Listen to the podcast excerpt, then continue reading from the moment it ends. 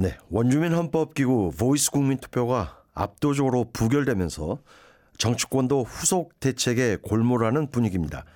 앤토니 알바니지 연방 총리는 자유당의 반대로 역사적 전환점을 놓쳤다면서 자유당 측에 책임을 전가한 반면 또 자유당의 피터 더튼 당수는 국민 단합이 아닌 국민 분열만을 촉발시킨 아주 불필요한 국민투표였다고 폄훼했습니다. 자, 그렇다면 Voice 발상은 완전 이제 사장된 걸까요? 조은아 프로듀서와 함께 어, 전망해 봅니다. 어서 오십시오. 안녕하세요. 네. 국민투표 실시하기 전에 피터 더튼 자유당 당수는 네. 자유당이 집권하면 원주민에 대한 헌법적 지위 인정 문제만 따로 떼서 음. 국민투표를 실시할 수 있다는 입장을 피력한 적 있지 않습니까? 네, 그렇습니다. 하지만 당장은 현실성이 없어 보이는데요. 네. 이 피터 더튼 당수도 지금 당장 2차 국민투표 실시 방안을 검토하지 않을 것이다라면서 보류 입장을 표명을 했습니다. 네. 이 무엇보다 중요한 점은 이 노동당은 원주민 대변 헌법기구 보이스를 배제한 이 원주민의 헌법적 지위 인정 이슈만 국민투표에 붙이는 것은 절대 인정하지 않을 것이기 때문입니다. 네. 즉 이번 국민투표를 통해 초당적 지지가 없는 국민투표는 절대 통과되지 못한다는 네. 교훈을 다시 한번 확인했기 때문이겠죠. 네, 그렇습니다. 실제로 호주 국민 투표 통과 정말 험난한 과정임이 거듭 입증이 된 겁니다. 그렇죠. 네. 이 노동당이 다음 총선에서 재집권하면 다시 한번 다시 한번 국민 투표를 추진할 것이라는 설도 있어요. 네, 그런 설도 있지만 가능성은 없어 보입니다. 네. 앤소니 알바니지 연방 총리도 그런 가능성을 배제한 바 있는데요. 학계도 당분간 이 국민 투표 실시는 어려울 것으로 내다보고 있습니다. 네, 이 비용 문제도 지금 워낙 물가가 네. 고물가에 서민들이 시달리고 있기 때문에 국민 정서도 그렇습니다. 용납하지 않을 겁니다. 네. 아무튼 여야는 이번 국민 투표 결과에 대해 나름 아전인수격의 해석을 제시하고 있지 않습니까? 네. 학계 반응은 어떤가요? 왜 뭐 당분간 국민투표 실시가 어려울 것으로 내다보고 있는 건지요? 네, 어, 진보 성향 학자는 정치적 양극화와 네. 인기 영합주의적 강성 우파 정치인 득세가 음. 이번 Voice 국민투표 부결의 핵심 원인이라고 분석을 했는데요. 네. 이 호주 국립대학의 역사학자 프랭크 본조노 교수는 네. SBS 뉴스와의 인터뷰에서 이 현재 상황을 고려하면 향후 노동당 정부가 제안하는 국민투표의 통과 가능성은 음. 더욱 어려워질 것이다 이렇게 전망을 했습니다. 네. 어, 프랭크 본조노 교수는 국내외적으로 이 정치적 양극화 현상이 심화하면서 정부 여당에 대한 음. 야당 즉 이 보수당의 반대 톤이 더 강경해지고 있는 것으로 분석을 한 겁니다. 프랭크 본조노 네. 교수가 한국 정치 양극화 현상을 보면 음. 기절하겠네요. 네. 어, 그는 이 몇십 년 전만 해도 민주주의에 대한 고려 차원의 합의와 절충의 정치가 존재했지만 네. 지금은 오직 당파 정치만 존재할 뿐이다라고 음. 직격을 했는데요. 네. 이러한 현상이 이번 Voice 국민 투표를 통해 호주에서 한층 심화됐다고 아, 진단했습니다. 네. 이 프랭크 본조노 교수의 말을 되새겨 보면 네. 오히려 노동당 정부의 Voice 발상이 자유당 연립을 음. 뭉치게 해줬다는 말로도 읽히네요. 네. 실제로 사실인 것 같기도 하고요. 그렇습니다. 실제로 자유당은 2022 연방 총선에서 이 중도 계파 후보들 상당수가 음.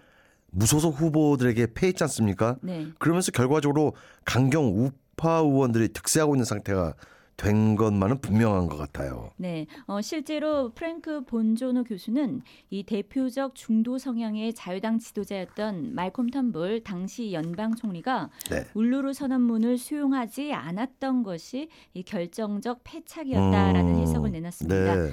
이번 Voice 국민투표의 발원지라고 할 수 있는 네. 2017년 5월 네. 이 호주 내의 사회학자들과 원주민 단체 대표들이 이 노던 테리토리 아, 노던 테리토리 심장부 울루루에 집결해서 네.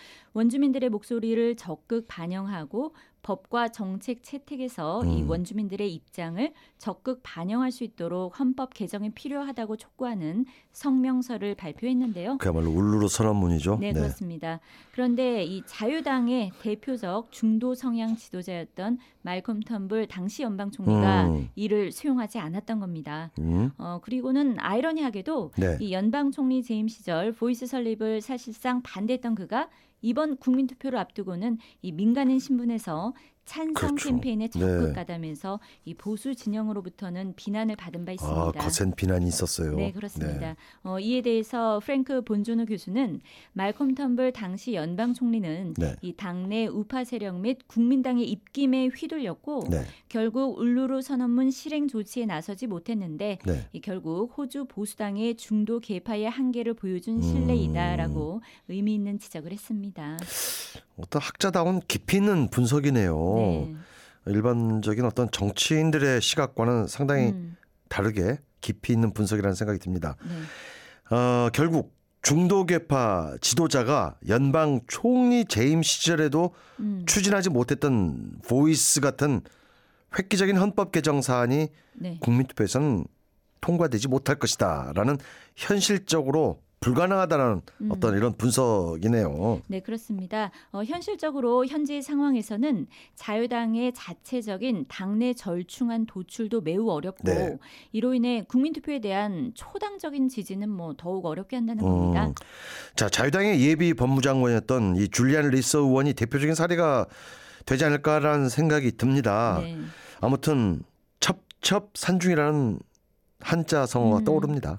네, 맞습니다. 역사적으로도 호주에서 이 초당적 지지가 이루어지지 않은 상태에서 국민 투표에 붙여진 헌법 개정안이 통과된 사례는 단 한 차례도 없었습니다. 그렇습니다. 이 네. 특히 노동당이 제안한 헌법 개정안에 자유당 연립 측은 단 한 차례도 공조를 하지 음. 않았고 결과적으로 국민 투표는 모두 부결된 바 있습니다. 네. 어, 이번 원주민 헌법기구 보이스 국민투표의 경우 자유당 연립의 한 축인 국민당이 지난해 11월 네. 이 보이스 반대 당론을 선제적으로 결정을 했었고 자유당 역시 올해 4월 반대 당론을 결정한 바 있음을 상기시켜 드려야 할 것 같은데요. 음, 네. 앞서 서두에서 언급드렸지만 이번 보이스 국민투표가 부결된 직후 네. 당내 일부 의원들은 노동당이 이제 우리가 재집권하면 네. 국민투표를 재강행하는 방안을 고려할 수 있을 것이다라는 기대감을 내비치면서 나름 불씨를 살려가려는 움직임이 분명히 있지 않습니까? 네. 어, 하지만 앤소니 알바니지 연방 총리는 보이스 국민 투표의 재강행은 없다라고 네. 선을 그었고요. 현실적으로도 어렵겠죠. 네. 어, 프랭크 본조르노 교수도 네, 공화제 국민투표 부결에 네. 이 보이스 국민투표 부결 등의 사례를 고려했을 음. 때 노동당이 보이스 이슈로 다시 헌법 개정을 시도할 가능성은 없어 네. 보인다라면서 이 국민투표에 따른 막대한 에너지 등을 고려하면 노동당에는 치명적인 자충수가 될 것이라고 경고하기도 했습니다. 사실 이번에 원주민에 대한 헌법 적 인정을 위한 보이스 설립 방안만 국민 투표에 붙여졌지만 네. 당장 진짜 시급한 헌법 개정안도 있는데 음. 보이스만 밀어붙인 것이 아쉽다는 생각도 듭니다. 네, 실제로 프랭크 본조노 교수도 이 현행 헌법 개정이 시급한 분야도 존재한다고 공감을 네. 합니다. 어, 연방의원의 이중 국적 보유를 금지하고 있는 이 현재의 헌법 제44조와 같이 이 개정의 필요성에 여야 모두가 공감하는 조항이다라면서 음, 그럼에도 불구하고 현 노동당 정부가 추가로 헌법 개정을 위한 국민투표를 제안할 가능성은 매우 음. 낮다 이렇게 단정을 지었습니다. 헌법 제44조 뭐 엄청난 정치권에 큰 파장을 일으켰지 않습니까? 네. 그리고 뭐 일부에서는 물론 연방 의원이 이중국적을 보유하면 안 된다라는 그런 시각도 있지만 은 현실적으로 호주라는 국가의 그렇죠. 특성을 고려하면 네. 현실적으로 상당히 이게 뭐라 그럴까요?